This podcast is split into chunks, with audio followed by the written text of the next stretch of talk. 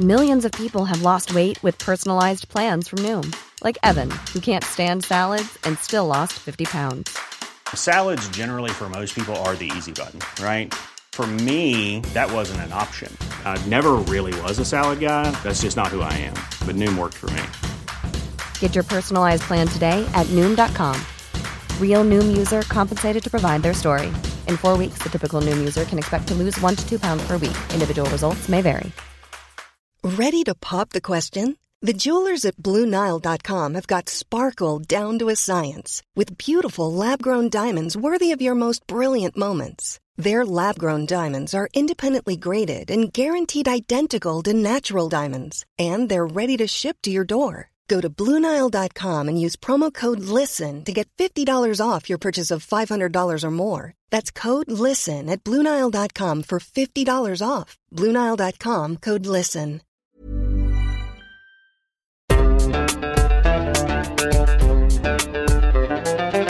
بودكاست صوت.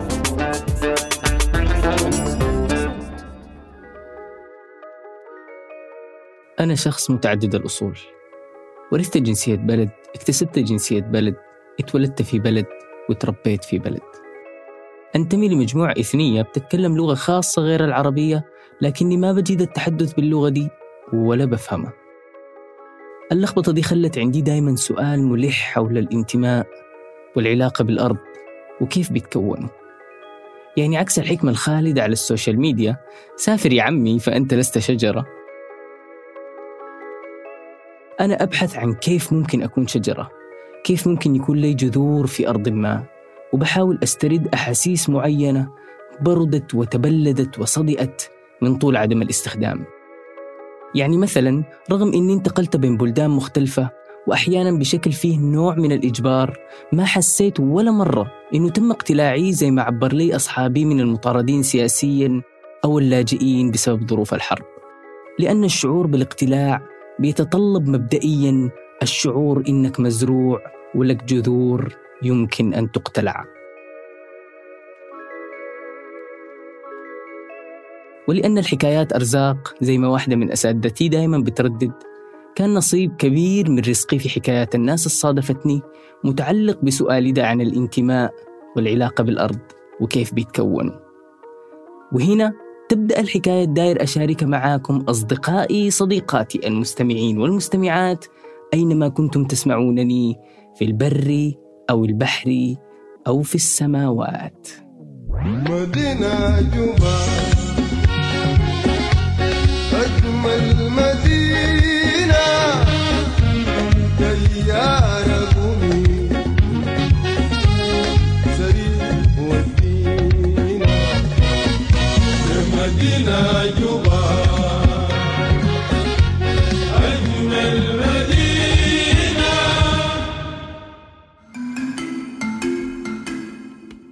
حبابكم أنا مهند حاج. بقدم لكم الحلقة دي من بودكاست خرائط اللامكان الهنزور فيه أماكن متنوعة وغنية. على أمل إننا نكتشف علاقتنا بالأرض والحدود والجغرافيا وكيف بتأثر على حياتنا اليومية وهويتنا كأفراد. في كل حلقة هنصطحبكم معانا لمكان جديد ونسأل أسئلة مختلفة. الليلة حلقتنا من السودان. فقد بلغني أيها المستمع السعيد إن شاء الله ذو الرأي الرشيد كما نتمنى أن محدثكم كان في جزيرة توتي يتجول بين البساتين والبيوت. يجمع من سكانها الأخبار عن كيف قاوموا الفيضان وحموا الديار.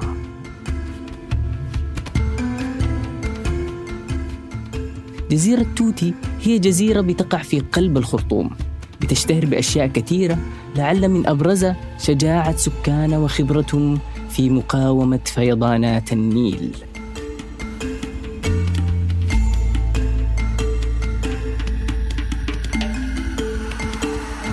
عجبوني ولاد الأهالي عجبوني وسروا بالي عجبوني ولاد الأهالي عجبوني وسروا بالي فوق الليل واقفين سواري يلبسوا البحر بالطواري. ما شالونا بالواري عجبوني الليلة جو ترسوا البحر وصددوا. مقطع من أغنية مشهورة للفنان حمد الريح بيمدح فيها بسالة سكان الجزيرة وكيف قدروا يواجهوا قوة فيضان النيل. بسالة وراها معرفة محلية متوارثة وتنظيم دقيق.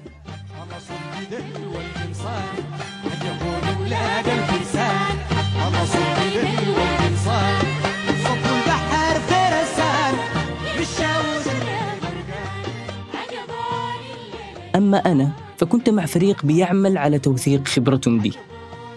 وقتها مفتاحنا للمكان اقترحت علينا نقعد مع حبوبة جدة حكاية زي ما وصفتها حضرت اثنين من الفيضانات الكبيرة الشهيدة الجزيرة وإنه ممكن نلقى عندها معلومات وقصص ممكن تفيدنا في بحثنا وتوثيقنا.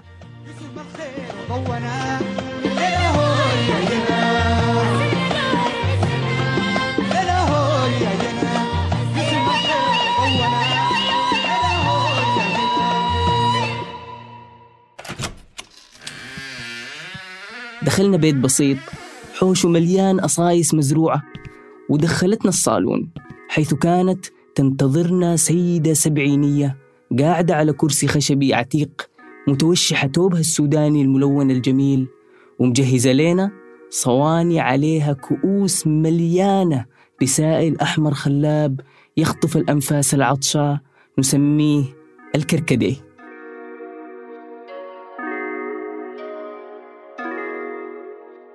بعد التحايا والله يسلمك يبارك فيك يسلمك يبارك فيك. بدأت الحاجة آمنة بنت مضوي ابن الجزيرة التوتي بعينين تلمعان وبحماس طفولي في حكاية قصة ما لها أي علاقة بالفيضانات من قريب أو بعيد. يبدو إنه الحجة آمنة افتكرت لسبب ما إنه إحنا جايين نسجل معاها قصة طفولتها القضت في جنوب السودان وتحديدا في مدينتي بور وجوبا. قصة طفلة شمالية عاشت سنوات مهمة من طفولتها في جنوب ما قبل الاستقلال عن الاستعمار البريطاني. وارتبطت بأهله وأرضه وخرجت منه هي وعائلتها هربا بحياتهم من أول تمرد مسلح وبداية أطول حرب أهلية في القارة. اقتلعت منه جسدا لكن كل حكايته بتقول إنها ما زالت مزروعة فيه روحا. بتبدأ حكايتنا لما الحاج مضوي أحمد مضوي بيقرر يجمع عيلته في حوش بيتهم في توتي ويبلغهم خبر. فحوى الخبر إنه جاته مأمورية يسافر مدينة بور واللي بتعتبر حاليا عاصمة ولاية جونغلي أكبر ولايات جنوب السودان المستقل من حيث المساحة. الحاج مضوي نجار ممتاز والإدارة الإنجليزية في المدينة بتعمل على تطوير المستشفى ومحتاجين خبرته هناك. طبعا بنذكر الإدارة الإنجليزية لأنه القصة بتحصل قبل الاستقلال زي ما وضحت. يعني في تقدير الحاجة آمنة إنها في حوالي 1954 1955 قبل استقلال السودان رسميا بسنتين.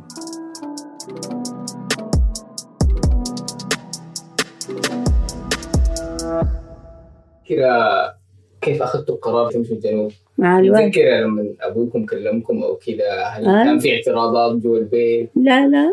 ما ما كانت في حاجة تخوف يعني. كنا بالعكس كنا فرحانين بس دايرين نشوف السفر ده يمشي شنو. السفر ده هو شنو؟ دايرين نسافر نحن. بعد إبلاغهم الأقارب وتوديعهم بتبدأ العائلة رحلة طويلة مسافتها تقارب 2145 كيلومتر بحسب خرائط جوجل. قطعت عائلة الحاج مضوي في 17 يوم تقريبا وإليكم المحطات الرئيسية لهذه الرحلة. الخطوة الأولى. انطلقت العائلة من جزيرة توتي عن طريق المعدية لشاطئ الخرطوم. المعدية كانت الطريقة الوحيدة للوصول لتوتي والخروج منها لغاية 2008 السنة اللي تم فيها افتتاح كوبري توتي أول جسر معلق في السودان. الخطوة الثانية. بتتوجه العائلة لمحطة السكة حديد عشان يركبوا خط كوستي اللي مدوا الإنجليز من الخرطوم ما بين 1909 و 1911 وتأخذ رحلة القطار حتى كوستي يومي سفر. الخطوة الثالثة. بتمشي العيلة عشان تركب الباخرة النهرية من ميناء كوستي أكبر المواني النهرية في السودان. وأحد الشرايين التجارية الرئيسية بين شمال وجنوب السودان الباخرة بتنطلق من كوستي وتشق طريقها في مجرى النيل الأبيض إلى أن تصل الميناء النهري في مدينة بور. وده الجزء الأطول من الرحلة وبيقطعوه في 15 يوم تقريباً. السبب إنه الرحلة النهرية دي بتاخد حوالي نص شهر إنه البواخر بتمشي عكس التيار ناحية بور واللي بيخلي حركتها بطيئة. في حكيها عن الفترة اللي قضتها الحجة آمنة في بور. لفت انتباهي إنها بتصف حياتها في المرحلة ديك ببدايات الطفولة كأنه وعيها بطفولتها بيتشكل هناك. تجربة تضج بالحياة. البور يعني ما مخططة لكن جميلة.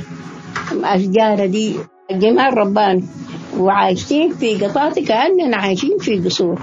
ما دام فيها نور بيجينا بالليل ما عندنا مشكلة. مشكلة بعوضتها دي تغلبنا عليها. بالنواميس كده من المغرب ويشد لي كل دول انام ست ويلا ندخل تاني بعدين الحياة فيها شنو؟ نستريح ونمرح على كيفنا.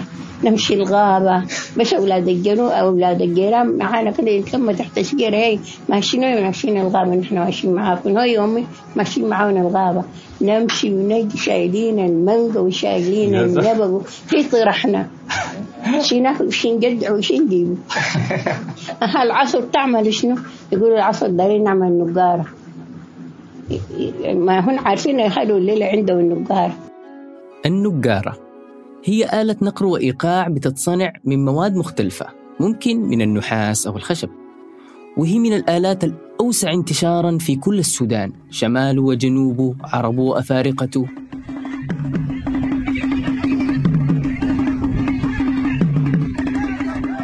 وهي أداة متعددة الاستخدامات. فمثلا كانت بتستخدم في نقل الرسائل بين القرى. يعني لو في اجتماع للقبيلة يتم ضرب إيقاع معين على النقارة فلما تسمع القرية المجاورة بتضرب نفس الإيقاع وهكذا لغاية ما يصل الخبر للجميع. كمان النقارة هي آلة مهمة عند كثير من القبائل السودانية في الاحتفالات وحلقات الرقص التراثية.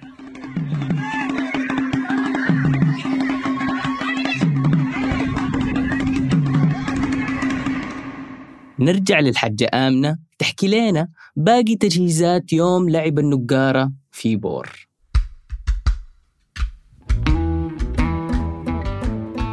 رايت حاجات كده بيجيبوها يأكلوها بيضبحوها ما بعرف شنو. بس اخذين إحنا ما بناكلوا معاهم ما بنعرفوا شنو. لكن إحنا هم حيوانات يعني؟ آه، حيوانات لكن ما بعرف شنو هم بتعمل لنا حلة بليلة نشيلها نجيبها نديها لهم ونحطوها بقى النقارة تدور أنا أول قلت في النص هرقص معاهم دم قلبي. أبوي يجي يا بنت ما كفاك تعالي قلت له لا لما أنت تفرتك لما أنت تفرتك. خلاص اليوم ده مشوا يعيدوها. يعني كانت حياة سمحة. والحجة آمنة هنا بتتكلم عن حلقات الرقص وهي واحدة من أهم عادات القبائل الجنوبية واللي بتتعمل لإحياء طقوس زي الزواج أو الحصاد أو البلوغ أو الحرب. لكن حلقات الرقص هي طقس مستقل بذاته كمان. يعني ما بالضرورة يكون مرتبط بمناسبة أخرى. كل قبيلة بيكون عندها يوم معين في الأسبوع بتضرب فيه نقارتها وتقيم حلقة الرقص. وبخصوص أهمية العادة دي مشيت سألت شول جاك وارشول وهو فنان شعبي من جنوب السودان. فالناس شنو؟ برتبوا نفسهم لأيام معينة. في أيام كده في أسبوع بخطوا فوق شنو النقارة ده. النقارة ده طبعا بيستحي أجيال. بتخلي أجيال شنو؟ أي زول شنو؟ لازم يكون شنو؟ يقوم فخير بال- بال- بالرقص ها؟ طبعا يعني طبعا ما عندنا عادات تقاليد ده يا ما بيتخلى. فحلقة الرقص هي مساحة تعلم ونقل للمعرفة والتقاليد المتوارثة. هي مساحة لإيقاظ الأجيال بتعبير شول. أعتقد واحدة من المشاكل اللي عانيت منها وبيعاني منها كثير من أبناء المهجر والمنافي خصوصا الأجيال الثانية منهم. هو فقدانهم لأدوات التعبير عن انتماءاتهم اللي بيحملوها. والأدوات دي كثير منها فنية أو بتحمل بعد جمالي ما. زي رقصات معينة أو العزف بآلات موسيقية معينة أو الغنى بطريقة معينة. يعني في أوقات كثير كنت بشعر بالعجز عجز حقيقي في السياقات اللي بتتطلب مني التعبير عن أصولي ثم لا أستطيع. كمان المشاركة في تراث الآخرين زي ما آمنة الصغيرة كانت بتقفز في حلقة الرقص للقبائل الجنوبية في بور له مفعول السحر في التقريب بين الناس وخلق نوع من الاحترام لهوية مشتركة ما. وأثناء إقامة العائلة في بور بيصدر قرار حكومي بالتعليم الإلزامي لأي طفل وصل لعمر ست سنوات. خشينا المدرسة كنا في الفصل أنا وأخوي وتاني ولد وأخته ديل الشماليين. الباقي كلهم جنوبيين لكن طبعا قدرنا نتعامل معاهم نلعب معاهم ونهزر معاهم وناكل سوا ونشرب سوا ونمشي المدرسة سوا. المدرسة واحدة من أقوى خبرات الطفولة من وجهة نظري. أقصد كثير من الاهتمامات والأسئلة الوجودية اللي شلتها معي لباقي رحلتي في الحياة ممكن تتبع أصولها لفترة المدرسة بشكل أو آخر. Hey, I'm Ryan Reynolds. Recently, I asked Mint Mobile's legal team if big wireless companies are allowed to raise prices due to inflation. They said yes. And then when I asked if raising prices technically violates those onerous two year contracts, they said, What the f are you talking about, you insane Hollywood ass? F- So to recap, we're cutting the price of Mint Unlimited from $30 a month to just $15 a month. Give it a try at mintmobile.com slash switch. $45 upfront for three months plus taxes and fees. Promo rate for new customers for limited time. Unlimited more than 40 gigabytes per month. Slows. Full terms at mintmobile.com. Hey, it's Danny Pellegrino from Everything Iconic. Ready to upgrade your style game without blowing your budget? Check out Quince. They've got all the good stuff shirts and polos, activewear, and fine leather goods, all at 50 to 80% less than other high end brands. And the best part? They're all about safe, ethical, and responsible manufacturing. Get that luxury vibe without the luxury price tag. Hit up quince.com slash upgrade for free shipping and 365 day returns on your next order. That's quince.com slash upgrade. وبالرجوع للحاجة آمنة وحكيها كيف قدرت تندمج مع زملائها في الصف الكل جنوبيين واللي الشماليين فيه أقلية قليلة. داير أنبه على حبة ملاحظات. أولا ما أعتقد أنه آمنة الطفلة كان تقسيم شماليين جنوبيين ده مستحوذ على اهتمامها كثير. المسألة مسألة فرق في الخيال ربما. بيتكلم البالغين عادة عن سودان واحد كبير متنوع. لكن أفعالهم ومشاعرهم بتشهد أن السودان في خيالهم مقسم وأضيق بكثير من الحدود الجغرافية. أما خيال الأطفال زي آمنة خيال بكر يسع السودان وما وراءه. عشان كده بيكونوا مرنين وعندهم قدرة عالية على التكيف والاندماج وتجاوز اختلافات اللغة والثقافة. ثانياً إنه تقسيمة شماليين جنوبيين دي كانت حاضرة ما قبل الاستقلال. لدرجة إنه كان في مقترح إنجليزي بضم جنوب السودان لإقليم شرق أفريقيا. لكن في المؤتمر اللي عقد في مدينة جوبا 1947 يعني قبل رفع علم الاستقلال بتسع سنوات تم الاتفاق مع النخبة السودانية السياسية أغلبهم شماليين على أن يكون السودان الشمالي والجنوبي بلد واحدة. ثالثا وأخيرا في تصور شائع عن جنوب السودان أظن أثر كمان على الساسة الشماليين. إنه الجنوب بلد سكانه بدائيين متخلفين ثقافيا واقتصاديا ودينيا. عنده ثروات لا يستحقها. ونحن الاستعمار ومن ورث طريقة تفكيره هنتحمل عبء الشعب ده ونحاول نعيد تأهيله ونقربه للعالم المتحضر. الطريقة دي في التفكير هي أقرب للتبرير الأخلاقي لعملية السيطرة والاستحواذ. أكثر منها نتيجة تأمل حقيقي وصادق للإرث الثقافي لأهل الجنوب.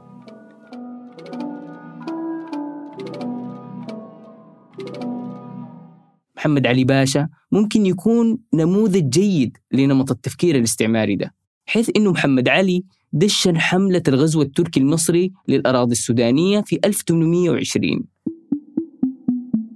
انتهت الحملة بالسيطرة على السودان 1824 واللي توسعت حدوده فضمت جنوب السودان ولحد منابع النيل في أوغندا في عهد الخديوي إسماعيل باشا.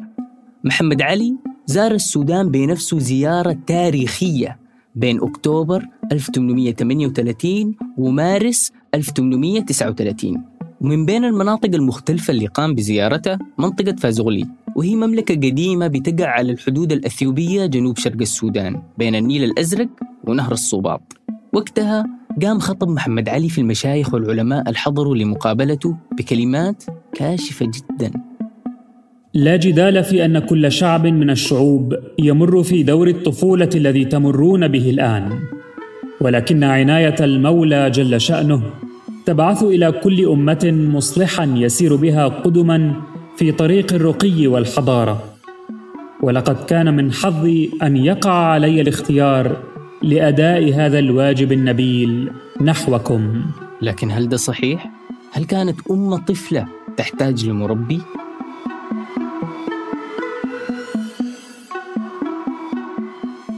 يعني إحنا أصلا من ما قمنا لقينا التعامل كيف أنت تتعامل؟ يعني هنا لقينا أنفسنا ب- ب- ب- بتنظيم أبهاتنا وجدودنا. فالجنوب وشعبه ما كان عندهم فراغ في الإرث الثقافي ولا حتى في إرث التنظيم السياسي. ممكن نسمع هنا صوت أستاذ تيم سايمون وهو باحث من جنوب السودان معني بدراسة المدينة والتاريخ الحضري في الجنوب. بيكلمنا عن النقطة دي. كانت هناك أنماط من التجمع الحضري آه، في كثير من ال- ال- المناطق والمراكز في جنوب السودان آه، خاصة مع نشأة الممالك ال- القديمة. يعني الممالك القديمة هي الممالك اللي نشأت في إقليم جنوب السودان. آنذاك كان جزء من السودان.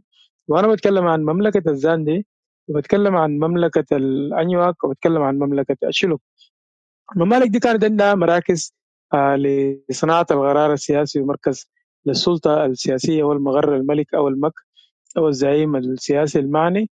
آه، ودي كانت قائمة على نظم مركزية من تداول السلطة وقائمة على بناء عسكري مستغل من بقية الأنماط الأخرى. دكتور جلال أمين وهو اقتصادي ومفكر مصري عنده كتاب اسمه خرافة التقدم والتخلف. وفي الكتاب بيتساءل تساؤل مهم يمس خطاب محمد علي والتعقيبات عليه. دكتور جلال بيقول من أين تسربت إلينا هذه الفكرة؟ فكرة التقدم والتأخر فتشربت بها عقولنا إلى هذه الدرجة. ولم يعد يخامرنا أدنى شك في أنهم متقدمون ونحن متأخرون. ليس في هذا الشيء أو في ذلك الميدان بعينه ولكن بصفة عامة. فمن التعميم المجحف إذا إنك تمشي للشعب أو حضارة ما وتصفهم بأنهم متأخرين. كده بشكل عام. لازم تحدد متأخرين في شنو. وده يعني بالبديهة إنهم أكيد رغم تأخرهم في جانب فهم متقدمين في جوانب تانية. عدم المعرفة بالآخر أو معايشته بتخلق فراغ يملأ الخوف والنظرة الدونية حتى لو كان الآخر قريبك أو ابن جلدتك.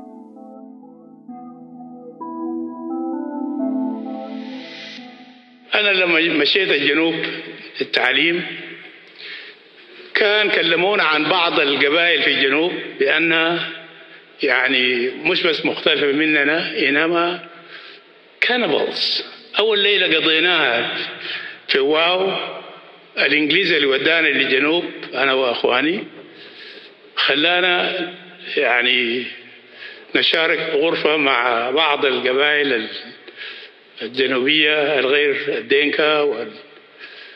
وكنا بنفتكرهم ناس يعني cannibals ما نمنا خايفين انه ديل cannibals تحركنا لمناطق بتاعت الدينكا بنقول عليهم الأجار نفس الشيء كنا فاكرينهم مختلفين. بالعكس يعني زي ما بيقولوا كانبلستيك واكتشفناهم أهل. دينكا زينا. وغير الدينكا الجنوبيين كمان زينا. التنوع بدأ يظهر وتعارف مع العالم الخارج النطاق المحلي بدأ يخلينا نتعارف بال identities الأوسع. ده صوت دكتور فرانسيس دينغ. وهو أحد أهم الأكاديميين والمفكرين والدبلوماسيين في السودان ثم في جنوب السودان بعد الانفصال. وواحد من أهم الناس اللي كتبت في حل مشكلة الهوية السودانية. وبالرجوع لقصة آمنة بنلقى إنه التعارف اللي يتكلم عنه دكتور دينج ما كان بس بين آمنة وإخوانها ومجتمع مدينة بور ولكن كمان بين البالغين. آمنة بتحكي كيف إنه النساء جيرانهم كانوا بيهدوهم من الصيد اللي بيرجع به أزواجهم سواء سمك أو طيور. وكيف علموا والدتها حفظ اللبن بدون ثلاجة ولكن بطرق تقليدية. وأكثر مشهد أثر فيها هو مشهد وداع أهالي بور لعيلته عيلة الحاج مضوي. فبعد ما انتهى عمل الأب في تشييد مستشفى مدينة بور جاته نقلية لمدينة جوبا عشان يشتغل على مدرسة هناك. وده كان مشهد الوداع. يومنا نحن ماشيين جايين على الوابور أظن يبارينا لخمسين من راجل لمرة ده المقدمين لنا. كله زي شايل الشايل صبيبة مانجا صبيبة موز الشايل مانجا فيه لما ربي دخل قال لا تعال شد قال له أنا وديه وين؟ ده كله أوديه وين؟ قال له بس دخلوا الوابور. دخلوا الوابور والله كمية يعني كتير خلاص. مشهد عنوانه الكرم الفطري الغامر. أي مكان أو أسرة زرتها في أرجاء السودان وغمرتني بكرم زي ده اللي عقلي وقلبي الصغيرين للوهلة الأولى بيشوفوه أكتر من اللازم غير مبرر أو منطقي. إلا وشعرت بعدها برابطة لا تقاوم تجاه المكان ده والأسرة دي.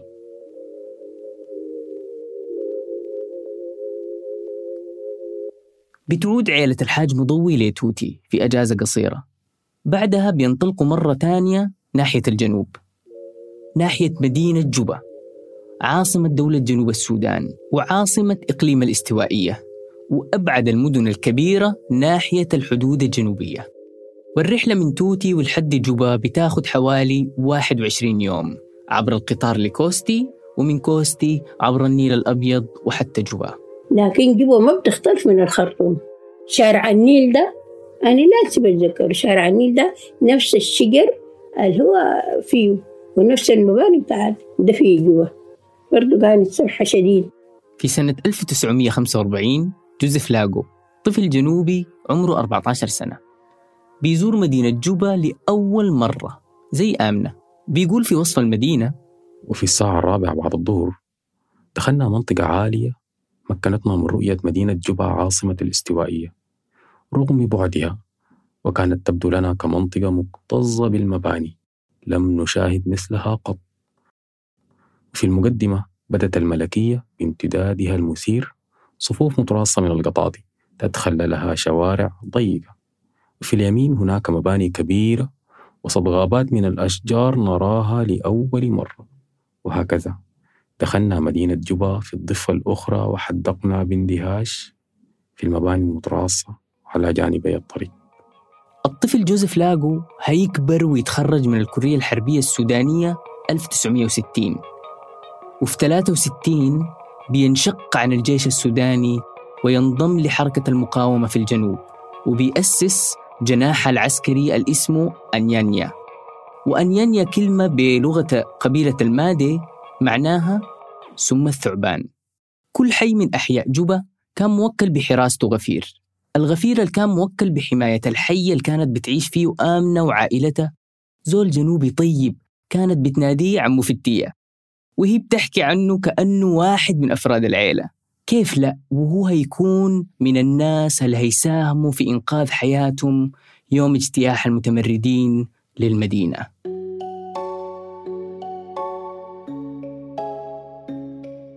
غير تخطيط المدينة في معلمين طبيعيين كانت بتحكي عنهم بحماس أولهم خور وتانيهم جبل.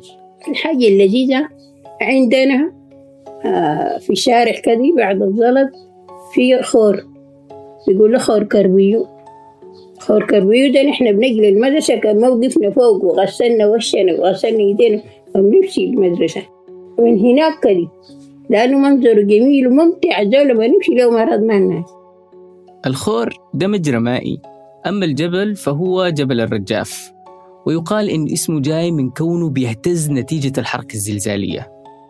وبتحكي الحجة آمنة إنه الذهاب إليه كان برنامج أسبوعي كل جمعة العائلات بتاخد أطفالها ويمشوا الجبل. كمان ده المدعى صحي صحي يعني منظر آه، رهيب جميل جوال خضرة وشجر شجر فاكهة وشجر زهور شجر ظل نقعد لغاية الساعة أربعة أقول خلاص بعد لا الحيوانات برا تطلع طوال قصة الحاجة آمنة كانت تبدو الأحداث منسابة وديعة لكن حكايات الناس طبقات زي طبقات الأرض. قد يبدو سطح الحكايات دي ثابت لكن أحيانا الطبقات الأعمق بتحتك في صمت منتظرة اللحظة المناسبة عشان تظهر نفسها في صورة زلزال مروع. من أمثلة الاحتكاك في الطبقات الأقدم إنه مدينة بور اللي شهدت كل العلاقات الدافية بين آمنة وعائلة الشمالية وسكان المدينة الجنوبيين ترقد على تاريخ قاسي بين الشمال والجنوب. فبحسب ورقة بحثية شاركها معنا أستاذ تيم سايمون كثير من المدن في جنوب السودان كانت بالأساس زرايب لتجار الرقيق من الخواجات والشماليين. والزريبة هي زي زي زي المعسكر بيجمع فيه الرقيق الأسرى والبضائع وبيكون في مسلحين مأجورين بيحموه. بور تحديدا في أقوال إنها كانت زريبة لتاجر اسمه أحمد العقاد وكان فيها 400 من الجنود الغير نظاميين التابعين لتجار الرقيق. إحنا بنتكلم عن فترة الحكم التركي المصري في القرن التسعة عشر الإنجليز لما جو صحيح لغوا تجارة الرقيق لكن كان في مشكلة فادحة في العدالة في التنمية بين الشمال والجنوب. وتهميش مستمر للقيادات الجنوبية في المسارات السياسية. ممكن نقول إنه الصراع بين الشمال والجنوب أخذ منحى آخر. بداية من يوم الخميس 18 أغسطس 1955 قبل إعلان استقلال السودان بأربعة أشهر. اليوم ده تمرد مجموعة من الجنود الجنوبيين المنتمين لقوات الدفاع السودانية. وهو جيش أنشأه البريطانيين من جنود سودانيين لكن بقيادة إنجليزية. كان الجنود ديل تابعين لفيلق متمركز في مدينة توريت في إقليم الاستوائية في جنوب السودان. بعد أيام توسعت حركة التمرد ووصلت مدينة جوبا ومدن أخرى في الإقليم الاستوائي في أقصى جنوب جنوب السودان. مطالبين بتمثيل أكبر للجنوب في الحكومة السودانية ومزيد استقلال للإقليم. ومفتتحين بذلك بداية الحرب الأهلية السودانية الأولى اللي هتكون من أسباب الانفصال النهائي لجنوب السودان بعدها بخمسة عقود.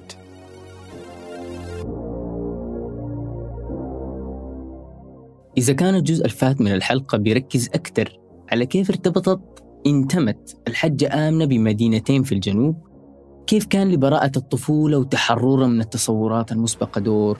والانغماس في العيش سواء في استكشاف البيئة والجغرافيا أو العلاقات الإنسانية اللي ما بتقتصر فقط على مجرد الصداقة ولكن المشاركة في الطقوس والسياقات الاجتماعية اللي بتمثل الثقافة المحلية.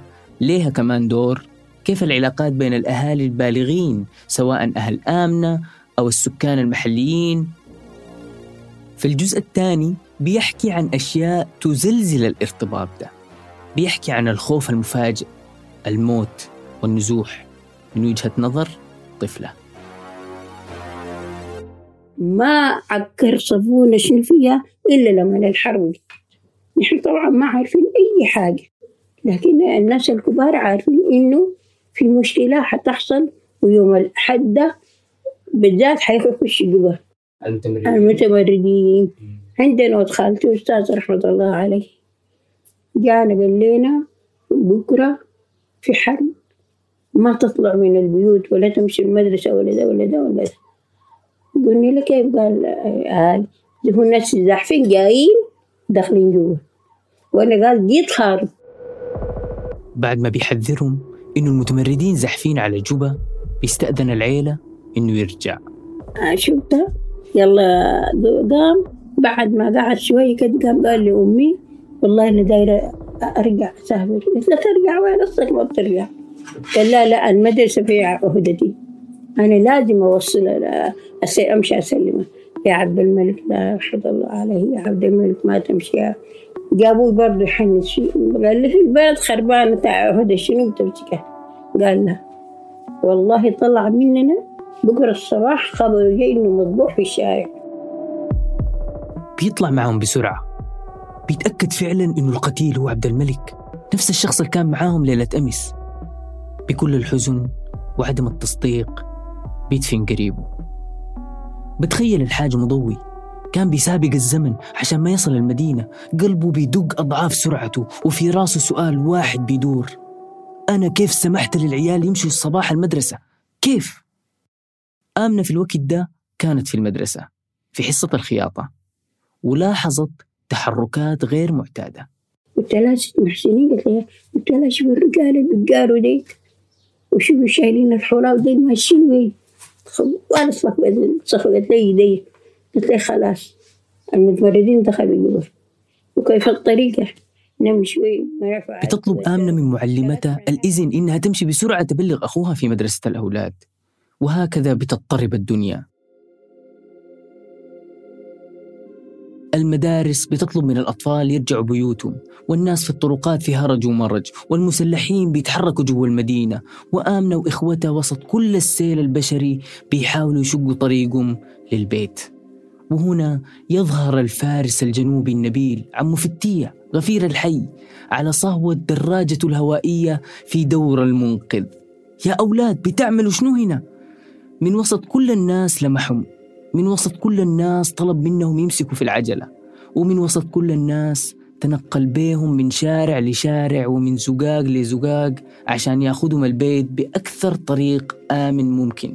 بعد ما بيوصلهم البيت بيطلب منهم ما يطلعوا أبدا وبيقرر إنه يفضل قدام الباب عشان يحمي أم آمنة وأطفالها لكن آمنة الفضول بيغلبها بعد شوية جاني هوس ولا يمشي فتحت باب الشارع باب الشباك كان فاتح على الشارع. شفت أبوي معه اثنين. كل واحد شايل حربة وشايل فرار وكان شايل له منشار في يده. يمشوا ينضموا معه ويمشوا ينضموا معه. أنا بس الحاجة اللي لاحظتها أبوي رفع لون المنشار كذا. الزوم يقول أنا بضرب أنا بضرب. لما وصلنا عاد يوم يوم يفتح الباب قوام قوام أبوي جاء أبونا جاء أبونا جاء. أبوكم جاء كيفين قلت له في التية أبونا قالوا قال بي وين قلت له هناك؟ جري لي نظم معاهم فرتقوا فاتوا اليوم ده ما في زول نام. الأب والأم بيتناقشوا طول الليل كيف ممكن يطلعوا من المدينة بشكل آمن. تم إلغاء فكرة السفر البري لأن المخاطرة كبيرة. لكن العمل شنو؟ وهم قاعدين يتفاكروا في الحلول المتاحة سمعوا صوت عربية بتجيف قدام البيت. طلع المدير الإنجليزي المشرف على أبوهم في الشغل جاي يبلغهم إنه في طيارات جاية من الخرطوم هتجلي كل الشماليين من المدينة وبيبلغهم إنه حجز لهم فعلا ويجهزوا بس ملابسهم ويخلوا أي عفش. دخلنا الطيارة. والله الطيارة من دورة أنا ما قعدتها من الكابتن يا زول إنت مودينا وين؟ انت مودينا في فجة تاني. إذا لك الله مودينا وين؟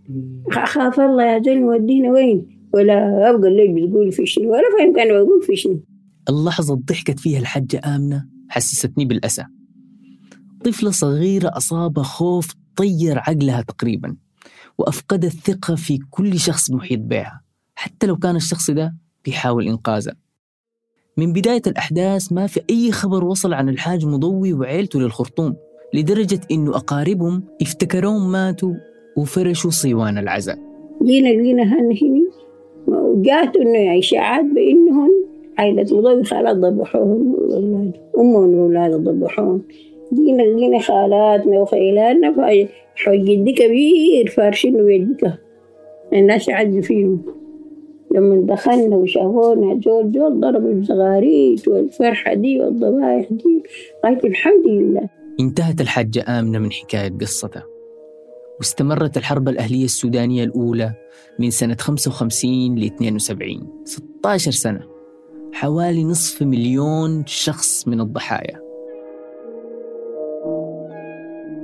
لغاية اتفاقية السلام في أديس أبابا بين حكومة السودان وحركة تحرير جنوب السودان. وبموجبها أصبح جنوب السودان منطقة حكم ذاتي بنظام تشريعي خاص واستمرت لحد 83 السنة اللي أنهى الرئيس جعفر نميري وضع الحكم الذاتي فيها. القرار اللي هيسبب بداية الحرب الأهلية الثانية اللي هتستمر لحد 2005 لما يرجع الجنوب منطقة حكم ذاتي مرة تانية ولحد الانفصال النهائي في 2011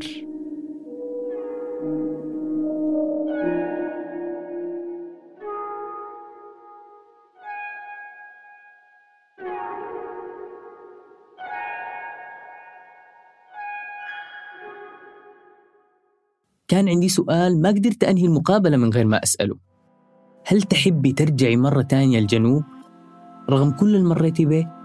أتمنى أمشي الجنوب بالظلمه نادرة صراحة. أنا أمشي طوال الجنوب بمشي لسه عليك الله. والله امنيتي بس أمشي تاني. وعندي أربع مناطق أزورها جبل الرجاف وخور كربيو. والمدرسة اللي دخلوني فيها سنه اولى مرقوني جينا رحلنا. والحي اللي كنت ساكنه فوق. أسرتونا ها؟ في المدرسة في جوبا في جوبا اسرتونا آه. قدم المدارس. بس قدم المدارس. يوم المدارس فتحان إحنا دخلنا فيها.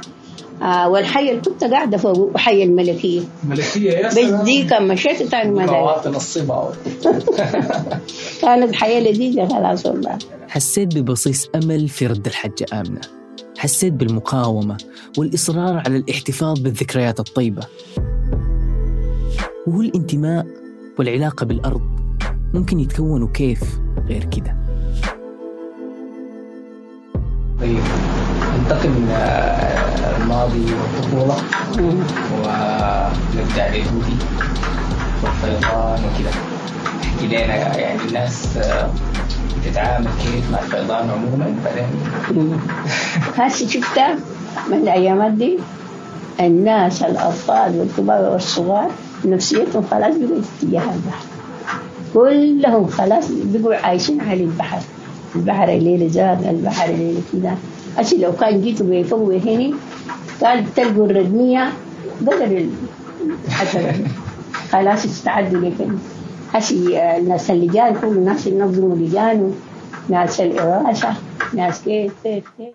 الفيضان. متذكرين الفيضان؟ الباب الغير متوقع اللي لما فتحناه ساقنا لقصص كثيرة. رجعنا كملنا كلامنا عن الفيضان لكن الموضوع يطول ومحتاج حلقة تانية المضحك إنه حتى شغلي الصحفي بيشبهني متشعب بيبدأ في حتة وينتهي في حتة. لكن يمكن التشعب والحركة المستمرة ديل جزء لا يستغنى عنه في رحلة اكتشافنا لهويتنا. سافر فأنت لست شجرة. بفكر في العبارة دي مع نهاية الحلقة. ولسه بتمنى أكون شجرة ضاربة بجذورها في الأرض لكن بتمنى ما أنسى أمد فروعي مع تيار النيل ياخذني لعوالم جديدة. بتمنى أكون شجرة رحالة. كنت معكم من البحث والكتابة والتقديم مهند حاج من الإنتاج والتحرير أحمد إيمان زكريا من الإخراج الصوتي يزن قواس. فريق النشر والترويج مرام النبالي وبيان حبيب وعمر خطاب. أدى الفقرات الصوتية عماد زكريا ومحمود خواجة وأحمد إيمان زكريا. المنتجة المنفذة لهذا الموسم هبة النابلسي. هذه الحلقة تأتيكم ضمن مجموعة حلقات عن قارة أفريقيا من إنتاج صوت ودعم من مؤسسة أفريكا نو فلتر. بودكاست خرائط اللامكان من إنتاج صوت.